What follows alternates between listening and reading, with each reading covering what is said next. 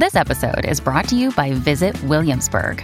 In Williamsburg, Virginia, there's never too much of a good thing. Whether you're a foodie, a golfer, a history buff, a shopaholic, an outdoor enthusiast, or a thrill seeker, you'll find what you came for here and more. So ask yourself, what is it you want? Discover Williamsburg and plan your trip at visitwilliamsburg.com. This episode is sponsored by LeVar Burton Reads. A lot of us learned to love reading by watching LeVar Burton, host of the wonderful TV show Reading Rainbow, for which he won a Peabody and a dozen Emmys. LeVar Burton has a new podcast now that recreates that magic for grown-ups. It's called LeVar Burton Reads. Each episode, LeVar picks one of his favorite short stories, like Kin by Bruce McAllister, and reads it to you. I think you'll really enjoy it, but you don't have to take my word for it. Subscribe to LeVar Burton Reads in Stitcher, Apple Podcasts, or wherever you listen. This is the Book Riot Podcast, a weekly news and talk show about what's new, cool, and worth talking about in the world of books and reading. This is episode 218. We're recording on Monday, July 17th, 2017. I'm Jeff O'Neal. I'm here with Rebecca Schinsky. We're coming to you from bookriot.com. It's 7 17 17. This is one of those weeks where I think every date in the week is a palindrome. It's What? The, it's the same, or maybe it was last week where every date was the same forward as it was backwards. Things that mean nothing but are somehow interesting. Welcome to our show. We're recording late. It's a Monday in the middle of Yeah, the it's a Monday. yeah. anything could we're all- happen. we- Rebecca had bats in her house. oh my I was at gosh, so many. If you don't follow me on Instagram, I'm sorry that you missed last week. Our sorts are just all over the floor because we're totally out of them. There's just I have no sorts left. There's no, there's, there's not a sword on me right now. You were telling Um, me right before we started about maybe the most Jeff wheelhouse book purchase you've ever made. So I think we should share that with the people. Which, uh, it's called um, the book A Global History, Mm-hmm. uh, which I've had my eye on for some time because it's pretty expensive. It's uh, fifty dollars retail, and I used uh, the Amazon had, for Prime Day had like a five dollars off an order of fifteen dollars or more thing, which is just the right amount of rationalization I needed. like it was five units of rationalization. So I fi- I finally purchased it. It's about a thousand pages long, and each chapter is like the history of publishing in a in an area or or um, uh, uh, area or a country or region or whatever. And there's I was telling Rebecca about the stat about oh I can't even remember now, but I think it was in the 16th century in Stockholm or something. There was 20,000 inhabitants and 167 booksellers. Which when we get our book related time travel um, flux capacitor we should we'll make a stop in copenhagen in 1558 we'll check it out. Winters are long there. They got to read a lot. that's true. That's true. I but i, ten, I what percentage of the population was even lit? Anyway i have so many questions but anyway i'll know. A global history. I just also like the the fun like the book of global it's hard to think of something that to make a global history would be harder but just because every country and region has its own mm, printing and mm-hmm. book tradition so it's like religion a global history god uh, that's good luck yeah have fun with that so it anyway i'm excited to seems see like you could do a good who's on first with it. Like, what are you reading? The book. Well, no, what book? The yeah, book. right, right, right. It, that's not even the only book called the book that I have. This is the rabbit hole I've gone. Of course not. Of course, yeah, I know. It's the it's it's which the book? Yeah, that one. that book? Yes, that one. Yeah, I can, That see, book, uh, the book, that we're all over the place. I guess. I guess. So, um, some of you heard I, I did a quick teaser episode. I don't even know if I told you this, Rebecca. Last last night, I just to say it. scheduling thing, whatever. Also, as an excuse to go listen, tell you guys to go listen to annotated. want to say thank you too. So, so many of you, I clearly have listened and rated and reviewed the show. Um, 76 reviews, uh, ratings now and almost 50 reviews. Really great. All, all five stars except for one one star bomber oh. in there, Oh. which it was a good a good last. We made to 75 without getting someone to uh, to to smear all over. it. But I'm sure they were either an Amazon or a Trump fan. I'm guessing from the first two episodes. Um, though we I. I was gonna say I I thought the responses so far have been really interesting. Um, if you haven't listened to the second episode or any of them, but if you haven't listened to any of the annotated, as I said in the teaser show, I think you'll like the independent bookstore one. It's a very Jeff and Rebecca way of looking at it, um, where we sort of said, well, you know, people if you tell someone a what's going on with independent bookstores most people said they're dead which is not the case as you'll find out in the show and then for people who know it's not the case or you say it's not the case and you say why they'll say because people love print and they love human interaction Well, the problem with that story is, well, what happened when bookstores lost 75% of their ranks from 93 to 2008, right? Something has to change. And a little bit in the um, correlation is not causation. Like, what could have happened? Did, did people just remember they like print? They remember they like humans? I don't buy that. And so that's why we did this particular episode. We got a lot, uh, Noel Santos, who listens to this show, Josh Christie, uh, Bookrageous, and of print. Oren Teicher uh, of the American Booksellers Association, and, and, Professor Ryan Raffaelli of the Harvard School of Business, who's been studying independent bookstores. So I think it's a good show. It is interesting it was a fun, stuff. It was a fun episode. There were some outtakes too. I wonder we should keep some of the stuff that was on the cutting room floor from that Yeah. one, uh, like things like Josh told me about when you or like when you're setting up a bookstore for the first time some of the ordering you do by shelf inches Mhm. That's well, really like random interesting things I mean, it's I don't think it's telling. Well, it's our show. We can do whatever we want. But this the original idea with the episode was the title was "So You Want to Open a Bookstore." It's going to be much more of a how-to of opening a bookstore. And as I went through the research and we did the interviews, I was like, eh, not that interesting. I mean, to be honest, it's not that interesting. You you buy again like it's interesting insofar as anything is interesting, but it's not especially interesting. And you can read like there's seven things that you do, right? You need to find the right spot, and you've got to buy books, and you got to find booksellers, and you know it's kind of a paint by numbers is is wrong, but I don't feel like I learned too much. So in the course of doing this one, we're like, well, what if we went about this? Why are there still bookstores? Um, Sharifa and I went to the to a local bookstore. I won't spoil the beginning just because it's fun to talk about a little bit. So go check that out. Thank you so much for you for you guys listening to it. Um, the next one goes out to all. the- Uh, this is a tease. What we call a tease. The next one goes out to all you librarians out there. ooh That's the next episode. oh I, that's right i got all excited and then i really remembered i know what the next one's about and yeah, it was you're like, wait, I, mean, I don't want to listen. Oh, well, okay, I know what that one is. So I'm scripting that right now. I tell you what, it comes it comes hot and heavy. Uh, I guess maybe we should do our next sponsor. I think we should. We'll because I got follow up that'll uh, spend a, want to spend a few minutes. get into the news, Yeah. but our first sponsor this week is Unraveling, which is book two in the Unblemished trilogy by Sara Ella. The entire universe in this book is unraveling, but can a young heroine stop the fray? Through her mastery of world building and mind bending plots, Sara Ella takes fantasy to a new level in Unraveling, the anxiously awaited continuation of the Unblemished trilogy. As Eliana continues her journey towards the throne, she tries to figure out her relationship with Kai and how it might be connected to the callings. She needs answers before the callings disappear altogether. Can Elle find a way to sever her connection to Kai and save the reflections and keep herself from falling for him in the process?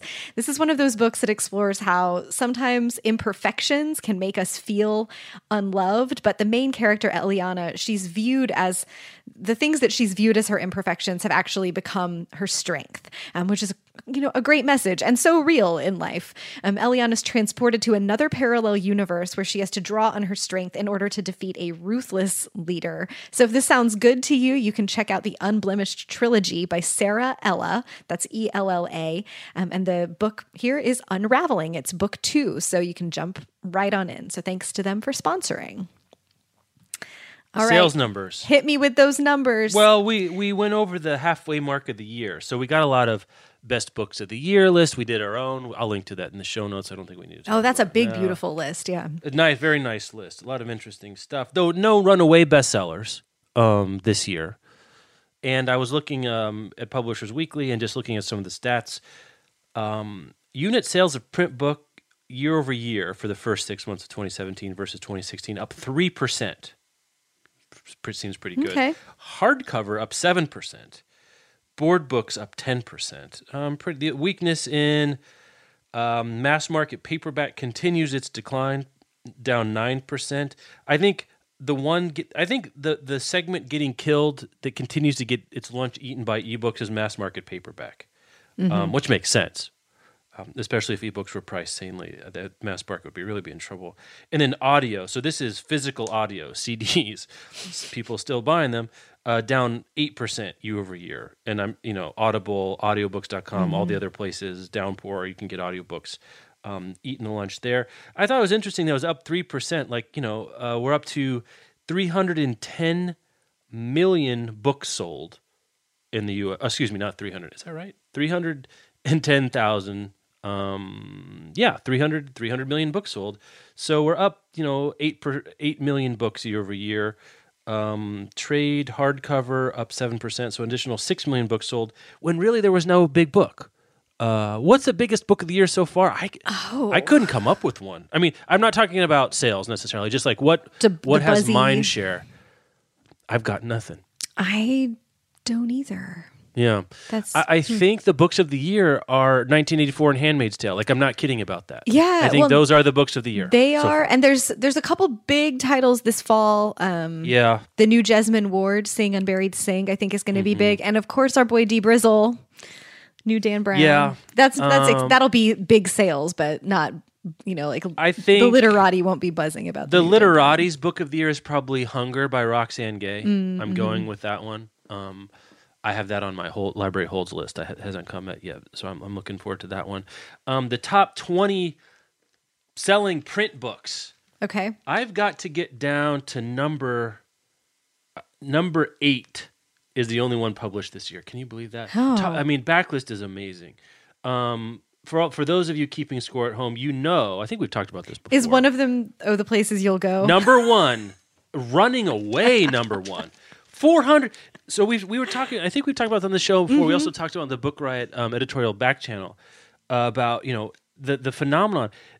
Uh, let's see, four hundred eighty-two thousand copies of "Oh the Place Your Goal" so far. That's up. It's up from four fifty-eight last year. It's uh, it's "Oh the Places You'll Go" key in the place. One of those places is the number one in the best-selling books list for the year. Um, crazy stuff. You know, Harry Potter and the Cursed Child came out. I think Was right around July summer? four last summer, and I don't think it made the the first half of the year, and that sold four million copies in print. Mm-hmm. So uh, we'll see the second half of the year year over year. Um, uh, let's see. Yeah, I'm So, not looking uh, at this list, so keep it coming. Oh, I'm sorry. Oh, the place you go, Milk and Honey, Uh, number uh-huh. two. She just announced. number two. Rupi Kaur just announced her next collection is book. coming out in Coming out in October. October. That's going to be a big deal. Big deal. Number two, A Man Called Ove, uh, Hillbilly Elegy, Hidden Mm-hmm. Okay. Figures, Double Down by Jeff Kinney, um, The Handmaid's Tale, Camino Island, 13 Reasons Why. Uh, so a lot of movie related, TV Mm-hmm. movie stuff. Uh, you Are a Badass, Everything, Everything, A Dog's Purpose, Option B, Option B is this year. Mm-hmm. Then 1984. Then Wonder um, by R.J. Palacio, which is being made into a movie. I saw the trailer Yeah. for that. Um, that's a middle grade book that people love. I That's a five alarm snot bomb. I, you know what? I saw the trailer. I'm like, I can't. I got to get on my snot bomb hazmat suit. I don't know, like take some emotional Benadryl or something. Um, Lilac Girls, The Shack, Green Eggs and Ham, Dr. Seuss with the two, Astrophysics for People in Hurry, and Strengths Finder 2.0.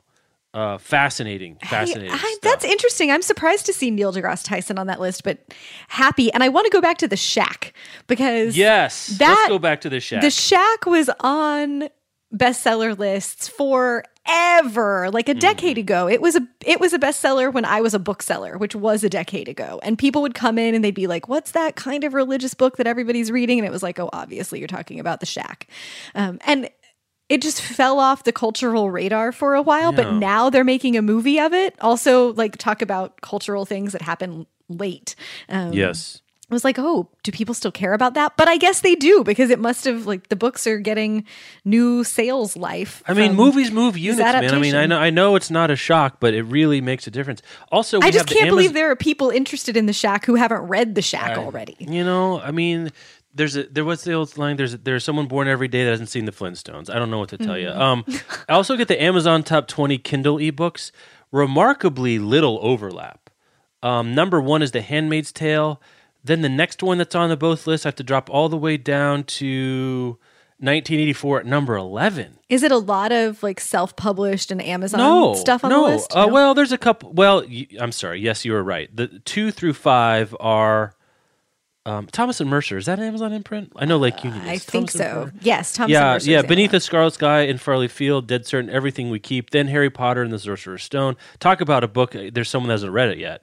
Mm. Um, Criminal Defense, which is Thomas. Yeah, Thomas and Mercer. Thomas and Mercer self published. Then HMH. Then Avon, Little A, Perry. Let me get down the list. But so, yeah, super interesting.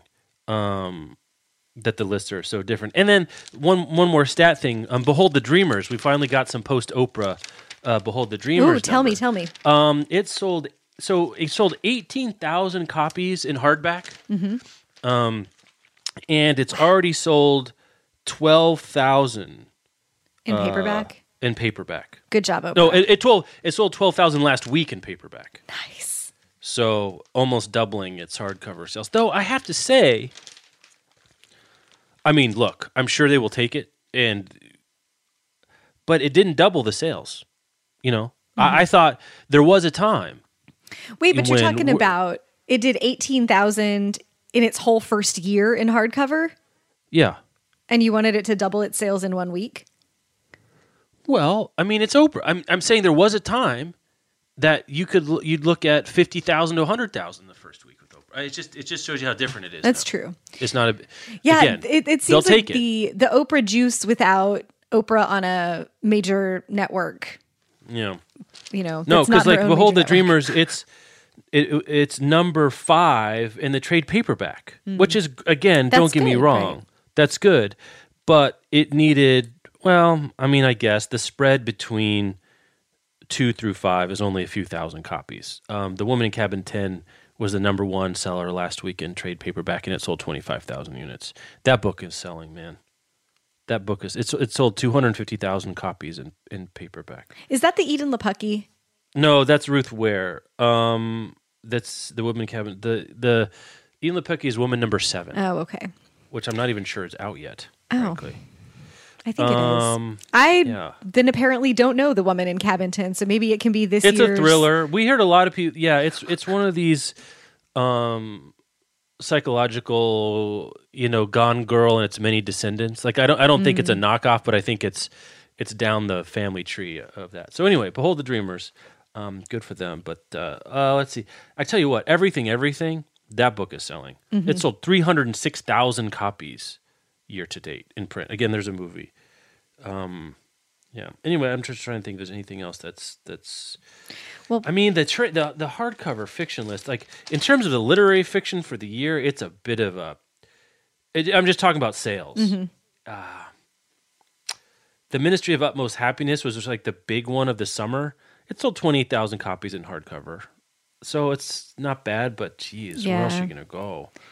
Um, into the like- water, I guess. Paula Hawkins, that's an interesting one. Yeah. Um, two hundred thirty four thousand copies. it feels like there just hasn't been a big novel in hardcover since like Fates and Furies. Yeah, I mean Camino Island, the Grisham, three twenty two, but that's that's Grisham. It's uh, in Patterson. yeah, that's its own uh, different Danielle Steel. horse of a different color. I think I think if people get on the Force train, Don Winslow, Hmm. um, that premiered two weeks ago. It's already sold eighteen thousand copies. Um, that book could sell. I mean, it's gonna it's being made into a movie already, but like I'll be curious to see if before it's a trailer comes out or something, if people get into that because I man I I tore through that. Um, yeah. All right. Well, while we're talking about numbers, we can do a little follow up slash news that surprises no one. Yes. The author, who shall not be named, Mm. self published his book last week, and his public relations team told Publishers Weekly, we'll have a link to this in the show notes for you, but his PR team told Publishers Weekly that 100,000 copies, including pre orders, had been sold on Amazon as of the book's release date. But a look at Bookscan tells a different story. Um, it notes here that outlets that report to Bookscan, including Amazon, reported a total of just 18,268 copies sold in the book's first week. Though, though, since we were just talking about numbers for like Behold the Dreamers, you know, that's still a lot of copies of a book. It was enough to put this book at number three on the adult nonfiction list and six overall in the country. It hit number 20 in the Apple iBook store. But these sales are not nearly the numbers that his team is uh, presenting them to be. And I saw another very satisfying link that it sold 52 copies in the UK. Man. so that's kind of all there is to say about it. I guess No. I'm relieved that I only have to be sad about 18,000 people paying money to read this instead of 100,000. And I guess and I guess that will I mean not that we want to keep talking that is kind of the end of the story. It's out, it didn't sell, it's not going to be a thing. Right. Maybe maybe S&S settles up or whatever about the thing to make it go away. But that's the end of our story. Like now that it's out, no one cares. No one cares.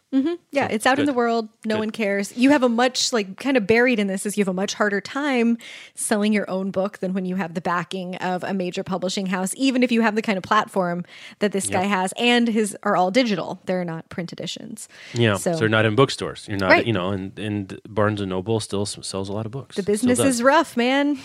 Pulitzer Prize news. It's not an award or anything, but the Pulitzer Prize announced Wednesday that journalist and Pulitzer Prize winner um, Dana Canedy, I'm hoping I say that right, C A N E D Y, uh, will be the next administrator of the annual journalism competition, not just journalism. She's the first woman and the first person of color to serve in the role.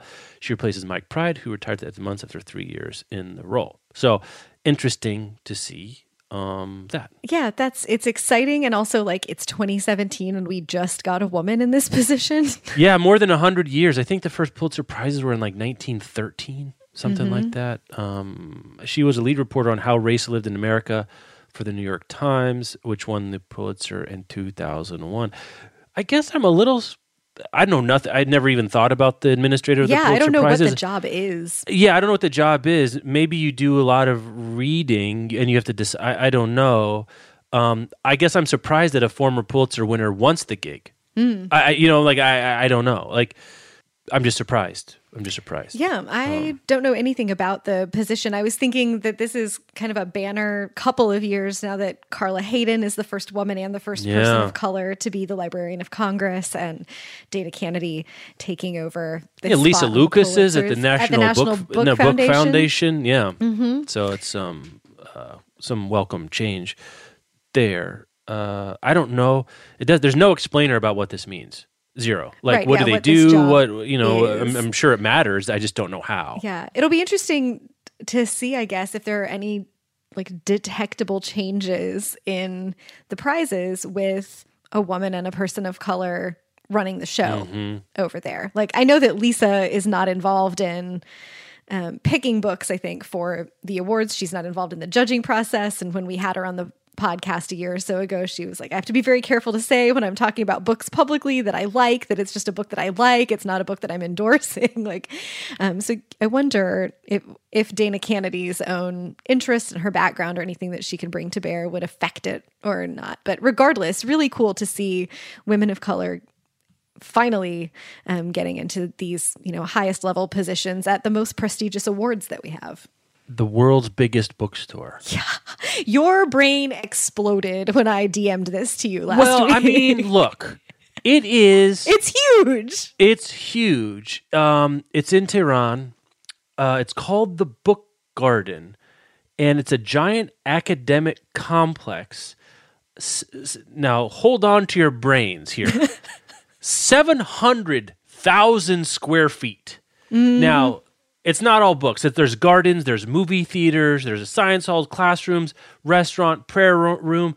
So, so, but it's like it looks kind of like there'll be a link in the show notes. You- You need to look at this thing because it kind of looks like two back-to-back football fields shapes. Like it looks like there's kind of a track around it. In the middle, there's a bunch of grass and pavilions that are in built into the side. It's really fascinating. yeah it's a really interesting looking building Um, there's a there's a famous book fair, the International Book Fair, and in in in Tehran, and they wanted something that could be there year round, and it was pitched first pitched in 2004, so it's been put together. For it's the the putative goal or the stated goal is to encourage kids to read. They have more than four hundred thousand titles available for kids alone. Uh, and it even I has just- shorter I shelves just- so the kids for- can uh, reach the books I just cannot. I can't. My brain can't. it's handle it's like it's so hard to fathom what that much bookstore would feel like and for comparison according to guinness the biggest individual bookstore since 1999 until this opened um, was the barnes and noble on fifth avenue in new york city which is 154000 square feet and has 12 miles of shelves so this is what like five times larger four and a half times larger Uh, Four and a half times larger. Yeah, yeah, yeah. Just- I mean, the different the difference is, I think, unless I'm reading this wrong, is that and I, that I think that Barnes and Noble on Fifth Avenue is closed now. Actually, I have to, I, if I'm thinking of the right the right one, that one on um, Fifth Avenue. Anyway, like that's all bookstore. I don't. This seven hundred thousand square feet. I think also includes the movie theaters, science halls, Okay. restaurants. I so shelf shelvable space. That that Barnes and Noble was all shelves. Um, I also can't believe that that Fifth Avenue Barnes and Noble is bigger than Powell's. I, I just Or it- the Strand, right? This well, I think it is bigger than the Strand. Anyway, Really? I, I, I think just because it has more, it's it has more floors and it's wider. Anyway, it doesn't matter. But th- those, you know, these American bookstores, who cares? We don't have to compare it to American stuff. That's an American thing to do. Um, but I'm just looking for a reference point. Is all I'm, I'm looking for. It. Uh, the construction on the center wrapped last spring, and organizers spent the last few months stocking the that's just wild. Oh, that's amazing. So uh, I think now, I don't know. I was trying to think of like if you had sort of um, ten travel buttons to you could push to instantly Mm. appear in bookish locations around the world.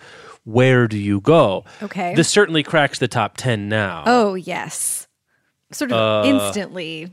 And Uh, I think you're looking at the British Library. Or the, excuse me, the British Library or the British Museum. You're probably looking that at that one in Rio, that bookstore that used to be yeah, a the beautiful movie theater. theater, um, probably the Morgan Library uh, in New York. Um, I, you know, I'm sure there's some other places I don't know about, but just like this rockets to to the top And you know, I uh, of the list. I was talking to Bob about it too. That I think it's super interesting, especially given Tehran and Iran's fraught history with literature and book banning and you know academic and intellectual freedom. Um, oh, what is her name? Now I'm totally Azar. Nafisi. Yes, know- Azar I know, yeah. Nafisi. You're right there Yeah. with me. She wrote "Reading Lolita in Tehran" about Mm-hmm. hosting a book club that read banned books. Um, and so it's, I think, really interesting to see the world's largest bookstore roll out in a place that, like, if this were in Iceland and we were like, oh, yes, right, those Icelanders and all the books that they read, I think that would be one thing, but it's really interesting to see a culture that has not always had an easy relationship with books and reading uh, roll out something like this that is a huge, you know, decade in the making project. Yeah, I, I mean the Ministry of Education is there. I don't know how much the government is involved. It must be to some to some degree. I don't who owns this thing? like what is the business? I don't I don't understand. There's not a lot of good English language information out there.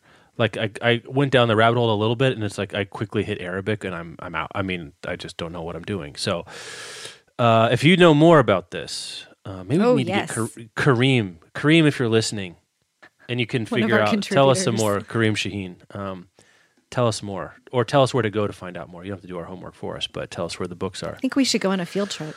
That's that's a flight from here. I've got to say, from Mm-hmm. Well- Portland. It's, it almost it might be almost exactly on the other side of the planet. I mean, I'm not kidding. I mean, it might be as far twelve hour plane ride in one direction is sort of as far as you can go.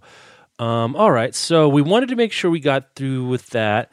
Um, this does not pass the. I'm sorry to say, this does not pass the Whitney. The um, sorry, Whitney, the Nazi witch book occult horde threshold. No. This nope. I'm sorry. I'll put a link in the show notes if you want to see, but we're not talking about it. I'm sorry. someone, can't do there it was a new book by someone discovered by someone, not and they did, it doesn't rise to the level. So I'm sorry. Um. Anyway. Uh, So that's just how we're doing that now. All right. Yep. Uh, let's go with. Well, where do you want to go next? You t- talk to me about it. Uh, you know, I want to talk about this Kansas City story for a minute, or All right, Wichita, yeah. actually. This came across my desk this week. I don't know if it is getting national buzz or if it was just because I have a lot of Kansas friends on Facebook, Mm-hmm. Right. but the Wichita Police Department has a new program um, where they are delivering books. Police officers will take books out to Wichita families who participate in the program. It's called Building Bridges Through Books, um, and it aims to improve literacy in the community, but also to increase conversation between the community and the police department, and you know make people feel more comfortable. Um, Sarah Bagby, who owns Watermark Books in Wichita, said that she hopes that this will lead to conversations beginning with the question, "What have you read lately?" Uh, and then an officer named Charlie Davidson um, from the Wichita Police Department said it's unfortunate that an officer's most common interaction with the community is during a crisis. So they're hoping that this will, you know, sort of change the relationship that the people of Wichita have with their police department. They sent out 14,000 postcards about the program to families across the Wichita area. You call a number to sign up, um, and the books are coming from their they got a $160,000 grant from the Impact Literacy Initiative of the Wichita Community Foundation. Um, so there will be three book distributions this year, I guess three like waves of it. Mm-hmm. Um, it includes a range of books for all age groups, selected based on entertainment value, how easy they are to relate to, discussion points, and quality of writing. So, the couple titles that they mention are Towers Falling, A Wrinkle in Time, One Crazy Summer, and Frog and Toad. Uh, so, I thought this was really interesting. And then I started thinking about like, how fraught a lot of communities' relationships are with their police departments, especially in the last couple of years, and how I. I, I think I have mixed feelings about this, Jeff. Like mm, mixed feelings. Mix, okay. Imagine that. Like I'm all mm. for books into households that wouldn't have those books otherwise. Like that is that objective is I think pretty much always great. Get people get the people some books.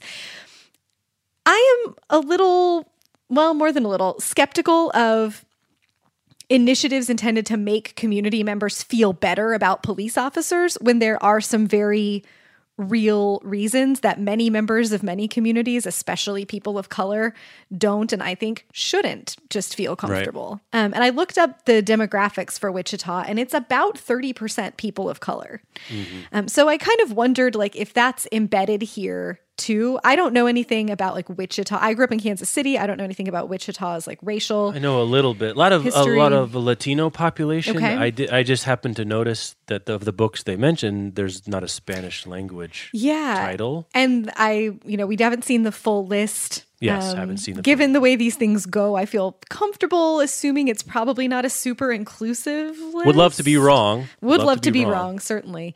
Um, but it just gave me, I was like, oh, cool, yay, community book distribution. I was like, well, and like, do you have to then decide you're cool with a police officer coming to your house if you want these books? I guess so.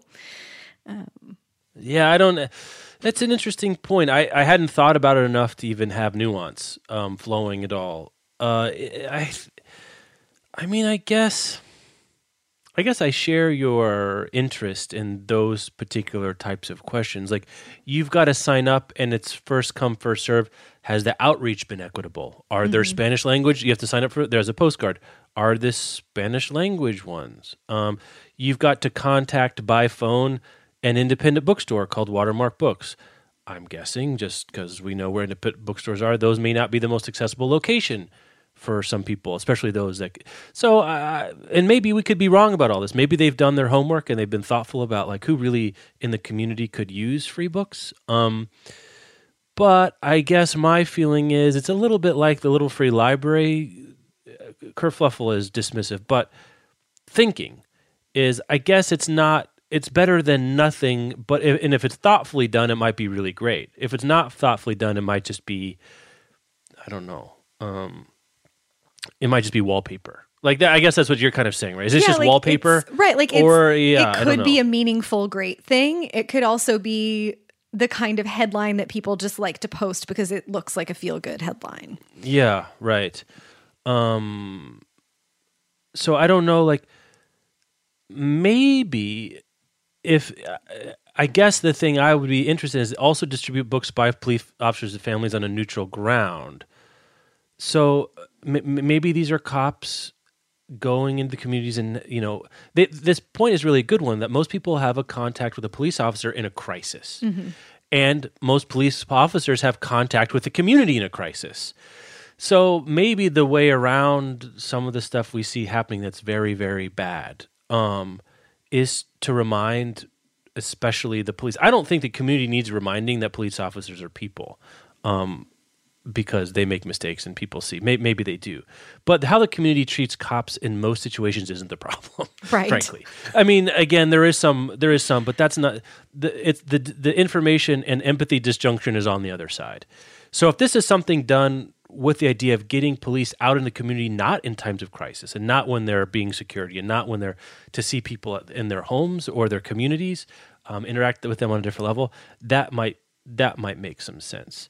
Um, but yeah, I, I think it's an interesting thing to do. I think the most interesting to me about this is how often books get used as kind of a, you know, a a uh, I don't want to say blank, but almost like a unit of cultural currency. Like it's a dollar bill of goodness. Yeah, it's just it's- a blank. It's a blank currency of It's like a universally agreed this is good. good. Yeah, right. So Um, what could we do? it- we could we could have books. Yeah, books. I mean, what else? What's the what's the least controversial thing we could we could use as our exchange medium? Right. and not to say it's not controversial. I mean, books get banned and censored all the time, but it can't be music or movies. I'm just food. What else would it be? It's just it is the the the bed. It's not even the right thing. It is just kind of the atomic unit of this is good. Like there's there's very little. It has the least discussion, the least, um, uh, I guess, protestation, the least. Uh, objection. It's the least objectionable thing you could distribute Right.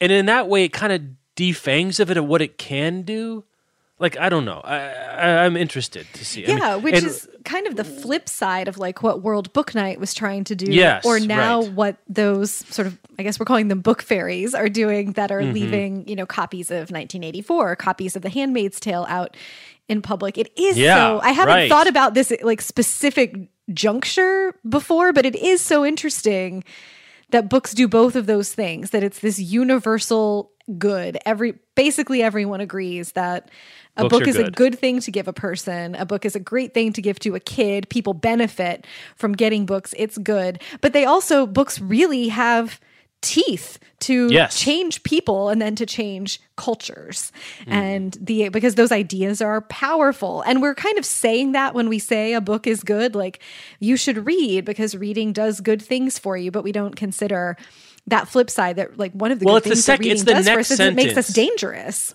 it's the next sentence after books are good that becomes difficult right it's got remember that old west wing where Mm. he's debating what's his name and he's like okay there's the soundbite what's the next sentence like what's the next part of your plan books are good okay and then if you ask someone why I think it's it gets naughty real quick. It does, after yeah. that, and and if it's Frog and Toad and Wrinkle in Time, or I don't know this book, One Crazy Wrinkle in Time, I don't know. There's stuff about. I mean, it's Yeah, I It's was- been a well, while. There's some stuff in there, but it's they're not they're not distributing The Handmaid's Tale. Right. They're not distributing um, Aristotle and Dante discover the secrets of the universe, which they could. Mm-hmm. Uh, they're not. dis- They're not. Um, distributing she persisted so i don't know it's it's a little bit of i i think the books are good i don't even know what you would call it. the the it's almost a meme like it's almost a cultural meme It books is, are good right it borrows from all of the turmoil and progressiveness and subversion of books throughout history without having to acknowledge it without having to deal with it which Mm-hmm. that's that's the part that i find i don't know that it's bad i think it might be unthoughtful and disingenuous Yeah, I think it's it lacks nuance at the like the Um, Right. best possible case there is that it's lacking the nuance of one of the reasons maybe the driving force for pushing to get access to books for people isn't this feel good thing. It's not just promoting literacy and educational advancement. It's because historically books have been radicalizing. Books have changed people's minds and gathered communities together. And the ideas contained in books, like it's that books are the way that we convey ideas. Um, and they're also, I guess, in that respect, it's also interesting that they're not like, how, here's a $160,000 grant for free hotspots because the internet is how you get Yep. access Right. to ideas. Um, it's still books, but it does this. This just yeah, like the warm fuzzy books are good. Completely ignores Yeah, that that the way we get there is books are also very dangerous in an exciting and important way. and you know i mean not to be all orwell because you know we've been doing orwell but like orwell would say whatever the whatever books the cops are handing out you don't need to read those right and like I mean, you don't not to put too fine a point on it but like whatever it is that books do Well, and- i guess right. besides teaching you to read is like if the cops are handing it out, maybe keep maybe look for. Yeah.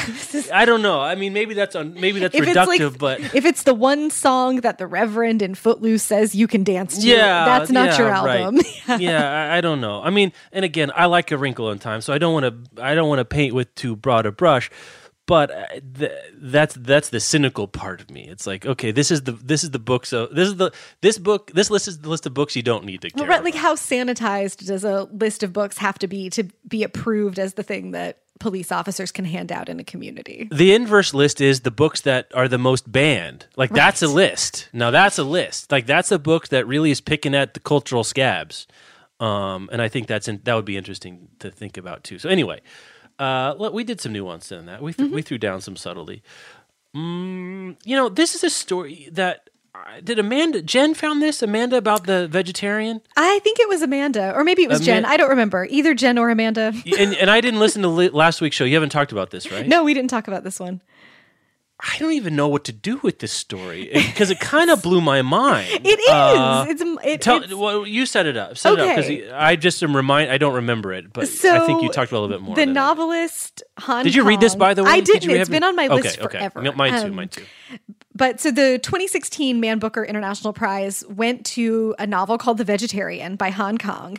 And that's, you know, very exciting. And the writer of this piece, this is from um, Korea Expose or expose.com, uh, Charles Yun, is saying that when he uh, began to hear students and colleagues complaining about the translation, he started wondering um, how, basically, how egregious is this? So, from I guess from the start of this, a lot of attention has been focused on the book's translator. Her name is Deborah Smith.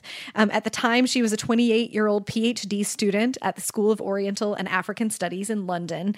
Um, and here in the West, reviewers just lavished praise on the book and talked so much about how gorgeous the prose was. But after the Man Booker was awarded, I guess controversy started burbling in South Korea about it. And long, like long story short, 10 point after extensive study they've concluded 10.9% of the first part of the novel was mistranslated. 10.9% and another 5.7% of the original text was just omitted. And that's just from the first section of the book alone. And it's saying here that you know if you keep in mind that niggling errors occur even in the best translations and any cherry picked line by line comparison from a 200 page book is inevitably going to show some mistakes and that might be those might be petty to point out but these are not mistakes of that variety Yes. and like what- the subjects of sentences are wrong. yeah there's a like i the mind-blowing paragraph in this piece i think is I can't emphasize enough how different Han Kang's writing style is in Korean. Han's sentences are spare and quiet, sometimes ending in fragments. In contrast, Smith uses a high, formal style with lyrical flourishes. As one critic noted, the translation has a 19th century ring to it, reminiscent of Chekhov. The example is extreme, but wait for this. Imagine the spare style of Raymond Carver being translated so that it sounds like Charles Dickens. Wow.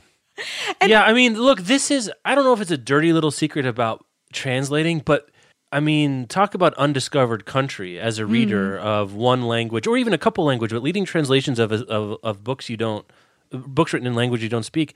I mean, you are completely at the mercy of the translator. You, you just don't know. And I, is this just one? Is I don't know. Like if we looked at uh you know, girl, the, the girl with the dragon tattoo. Oh, no one right. talk. I mean, I don't know, like whatever the big ones. The the the man named Ove. What what were the big? The Jo Nesbø. Uh, anything translated? I mean, I have no idea. Like I remember, this was brought home to me, uh, blew, in a mind blowing way. I and I think it was in ninth grade. I had to take epic tradition, and we read a prose translation of the Iliad. A Oh. prose translation of the Iliad, which I thought was the single most boring thing I had ever And read. you and you know love me the about the Iliad. Iliad. You There's love no it. zealot like the Iliad for me now because I read a poetic translation in in in grad school that I had to teach, and I was blown away. And I'm like, these are the same books. Like I couldn't believe it. Um, and so that was really the one that I, you know, it's kind of like seeing the Matrix a little bit. Like, oh my Mm-hmm. god. And so I guess I'm not sure if I am surprised or not surprised by this. Does that make sense? Like I just I guess I kind of felt Yeah, like guess- this was just kind of out there. I guess we have no idea what the baseline percentage Yes, of difference right. is. And it's possible that this just came to light because of all the attention that the book was Right, getting. right. But it just, I, I mean, I had, I've seen a little bit of that Matrix too, not Mm-hmm. in nearly as, as stark of an example as the one that you have with the Iliad, but enough to know like you things get lost in translation. there's a Yes, reason, right. There's a that reason we there's have that, yeah. phrase, especially when you're going from languages that are so different from each other as Korean Right, and yes. English. Like that's just going to happen. There are expressions and idioms and words that just don't exist in between. And that's the art of translation, I suppose. Like you know that anytime you're reading a translation, you're getting some of the art and you're hoping Mm. that the translator has conveyed the spirit of the words, if not the exact letter of them because often the exact letter is unavailable and i just i knew that but this like this percentage thing that like that makes it feel very big to me if someone were like so rebecca it turns out Yeah. that we found the real manuscript of beloved and terry like just go with the Mm-hmm. example and toni morrison's editor changed 15% of the text i'd be like 15%? Well, I hate to tell you, have you heard of this guy named Maxwell Perkins and what he did to Look Homeward Angel by Thomas Wolfe? I mean, any, I mean, look, whatever. But like this it's book that you say. love, it's fifteen percent off at least from the thing it's supposed to be. Yeah. Well, I think that that's so fascinating. I mean, there's a lot of fascinating things here. This the story of this woman, Deborah Smith, who translated it. She trans she was a graduate student. She's 28 years old and only started speaking Korean, studying Korean six years before. Now. I'm sure she's she's a PhD student in the School of Oriental and African Studies in London. I'm sure she's a serious person, but it just goes to show you too that that the translator matters. Like it totally matters, mm-hmm. and it matter. It's it's. But for most of us, that translator is a black box. Like in goes a language we don't speak, and out comes a book we can. And what happens in there is It's just you a know, it- mystery. it's like you know what's like it's like that mo- people don't realize and or maybe they do and then we just sort of forget that most nonfiction books aren't fact checked that's this it's exactly Oh, it's, right. it's the same thing. Until there's a big disaster. Every until there's a big thing you're like oh yeah i forgot. This plane doesn't have any landing gear. Right? Like it's like, no i'm serious. Like it's kind of amazing Right. that like nonfiction gets published and it's not fact checked like and i understand why it isn't because the cost it would be so intense especially how most nonfiction sells. Like it just doesn't it just doesn't warrant it which is why like the Times and the New Yorker and places are fact check are so crucial, and they have a platform that pays for its fact checking, which each individual book really can't. But like this is the same. This is one of those dirty secrets. Like there is no fact checking in translation. There's not like some second party that goes the book goes out to. I guess like who's editing the editor here. Like who who's editing the Right, translator? Is there some second party person at whatever? I just don't. I don't think so. And I'm having a little bit of like old lady feeling bad for Deborah Smith. You're like, you're 28. You're still a baby. yeah, I know. you know, like I Yeah. can't be mad at anybody for like a mistake they made in their work when they were 28. If it's even a mistake, like I I would believe, you know, I would like to believe that translators enter into this project wanting to be faithful to the spirit Mm-hmm. of the book. Um, I would love to read an interview with her about this. Yeah, But yeah. just this was just such a weird we were all like you could hear the collective Scooby Doo noise happen in our brains Yeah. on the staff back channel of like excuse what? Um, yeah just so, yeah. so i think it just i mean i wasn't i wasn't surprised that there was a wizard behind the curtain i guess i'm just sometimes i forget that the wizard it, it that's what's weird to me is like we live with the wizard behind the curtain all right, with like how nonfiction much and of it is the translator wizard? yeah and it's a lot and again we don't know how much of this is an outlier now i would suggest that because we've heard of it i would guess it is an outlier but Mm-hmm. maybe it isn't i mean I, I, I just i just what think of the translations that don't sell that don't get scrutiny Yeah. I mean, who knows the the the lexical malfeasance that that might happen there? Um, Show title. but but I also know too from like things I've read several different translations of like Crime and Punishment. I've read a couple different translations Anna of that, Karenina. and and sometimes the translation angle of attack is made explicit in an introduction or something like that. We want to we want to make this more of an action oriented, or maybe more of a reflective, or more. And so there's things that you can do, um, but I, I I don't know. and how much. And the other thing, I think this says here too that um, Hong Kong w- said that they uh, that this was okay, that this was fine, or at least not didn't come out uh, as a um, that some violence or or uh, yes. Uh, for the record, Hong Kong has read the translation and fully supports Smith's version. I don't know if that's Harper Lee totally signed off on this. I mean, I, who knows? Like, what I else are you supposed to do? The book that I won this major prize yeah, for, I don't. I'm making by bank off like, That's a rock and a hard place. no, no, I, I, I- I get, but, but, but she uh, is this a she? I don't even know. Is it Hong Kong? Is a she or he? Hong Kong The- is a man. Man, I thought it was a she for some reason. Oh. I, I think it's because I'm reading. I don't know because I'm maybe because I saw the translator's name and I'm anchored at female. Who knows? Um, could say nothing. Could do new. Com- could say no comment. That would. Oh, it- you're the no right. comment. Hong Kong is a woman. I am okay, incorrect. th- that's it's okay. Um, where was it? I a no comment or was unavailable for comment would be Mm-hmm. either really unavailable comment or doesn't want to get in the mix Right. or hates it and maybe there's something in their clause of like non-disparagement of the translation I mean, it could be i have no idea Yeah. like there could be in her in her contract for english foreign rights like you can't come out and slag on the translation. I wouldn't be surprised. Anyway fascinating story. I, I would encourage i mean i don't often say this sometimes but i think this is, whole thing is worth a read if you're interested in this. We we didn't we covered some of it but um this this author um Charse Yun gets into some of the specific word switches and mistakes. It's not stylistic stuff. A lot of it. It's like getting the soup wrong and calling the bedroom the living room, and I don't know. Fascinating. Really, really fascinating. You better uh, tell us about our next sponsor before yeah, we roll on. book of the month. Um, this is what's the cool thing about book of the month is every month you you get to pick a book, right? That that's the fun part of this. So he, here's what it does. Book of the Month searches high and low for new books you wouldn't have found on your own with a special focus on debut authors. Then you browse the 5 best books of the month and you pick which one do you want. Prices starting just $10 for new hardcover releases that usually cost more than 15 bucks everyone else. It's a great value. You can go once a month, once a season. You can add more. Exclusive prices, special prices, and free shipping will save you a whole bunch of money. So they're picking out the interesting books coming out in any given month. And then you say, I want one of those and I want it for a great price.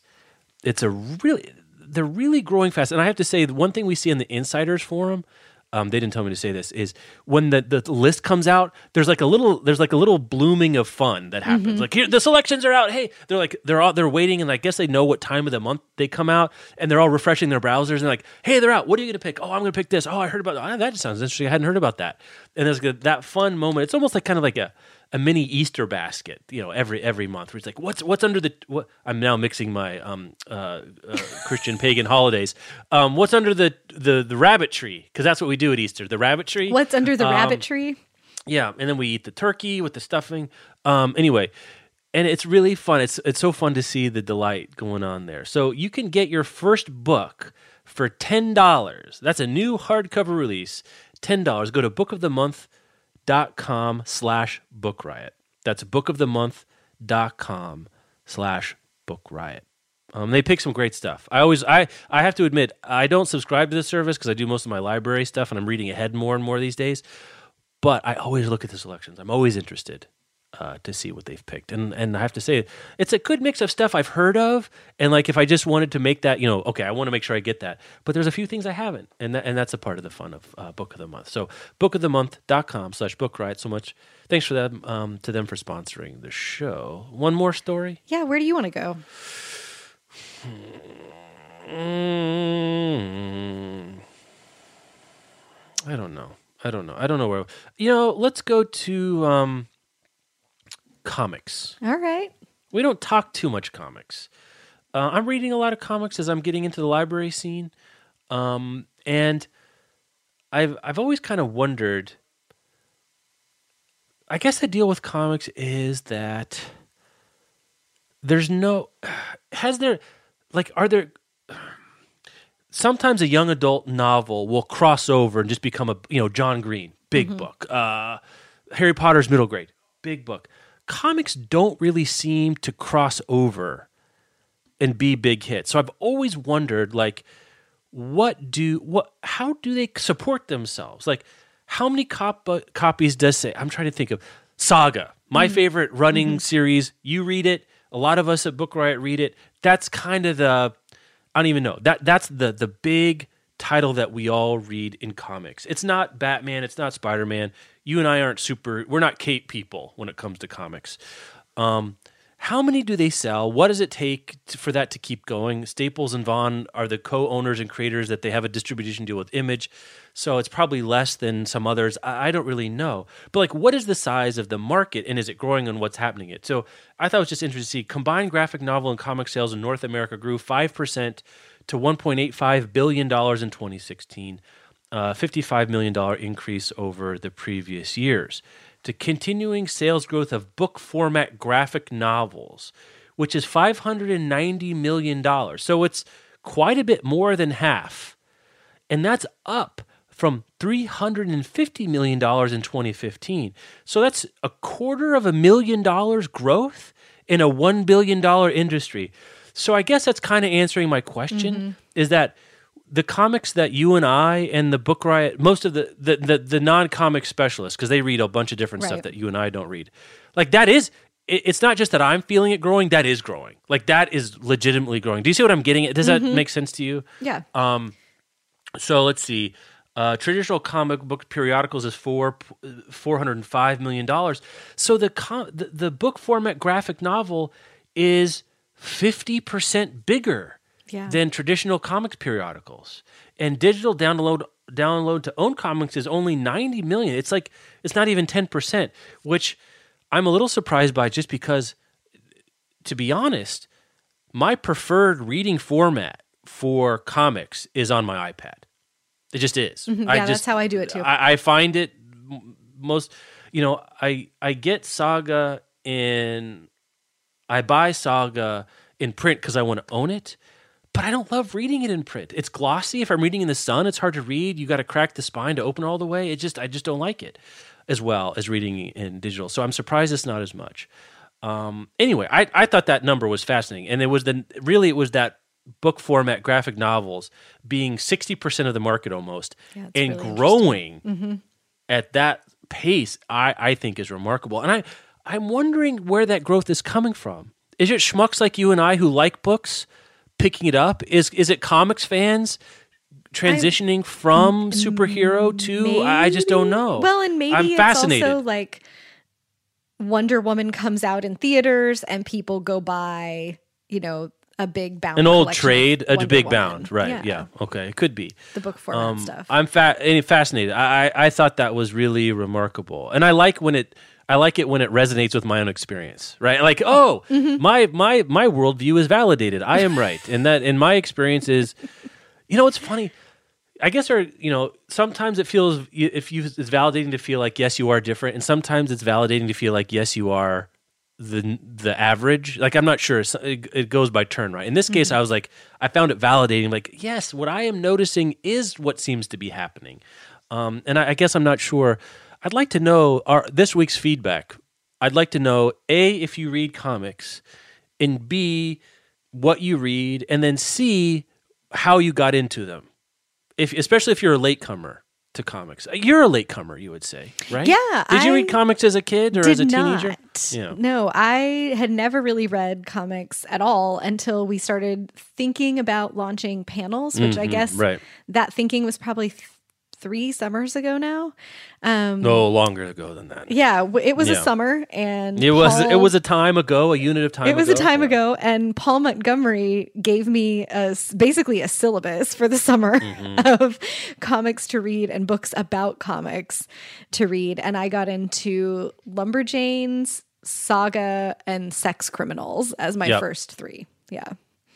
Um, so definitely a latecomer. And I'm like, I wish that I could be a Wednesday warrior. I love the notion of going to a comics shop, like picking up the stuff from your pull list, but I'm a digital comics reader all the way. Yeah. Uh, the li- I just do the library because I can get them faster. Um, and I like to, and I said before, I like to save up a few, and so I can read a few at a time. So anyway, that's that's more stats from the publishing world um, that I thought was really fascinating. I wonder too.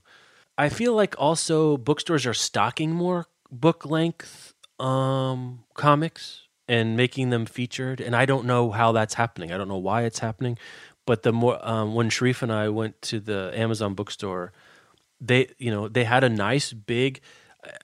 I think in our, in our talking about it that did, that got cut from the show it was one of those things where the the Amazon bookstores are all cover out for Mm. comics. Amazing. Yeah, that's a great way to sell comics. It's a because if you've been and looked at a comic store or the comic section, like most of them are thin, and so you get these little tiny spines, and they're hard to read. But also, they don't tell you anything about the art or the feel. And comics are one where we all judge books by their cover. That's one of those cliches that eh, sounds nice but is is is donkey. Um, it really matters for for a comic because you part of the feel is the art. Like that's a huge part of it, and to not be able to see it as you're just browsing spines is is crazy.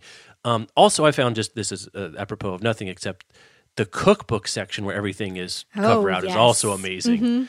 And very bad if you're on a diet or, or not wanting to go up to the food court I or over to See's so Candies. easily seduced by a beautiful cookbook. Like I, it's almost shameful. I feel like the cookbook industry survives on the the the seductive properties of cookbooks. Well, good. I'm just doing my part of. then.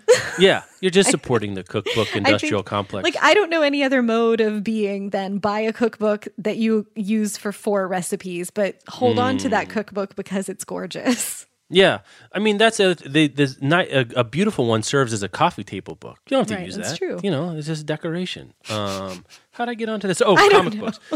well, and and again, like I think uh, in my Waldenbooks in the Topeka shopping mall in Mm-hmm. 1995, I don't think they were stocking Watchmen.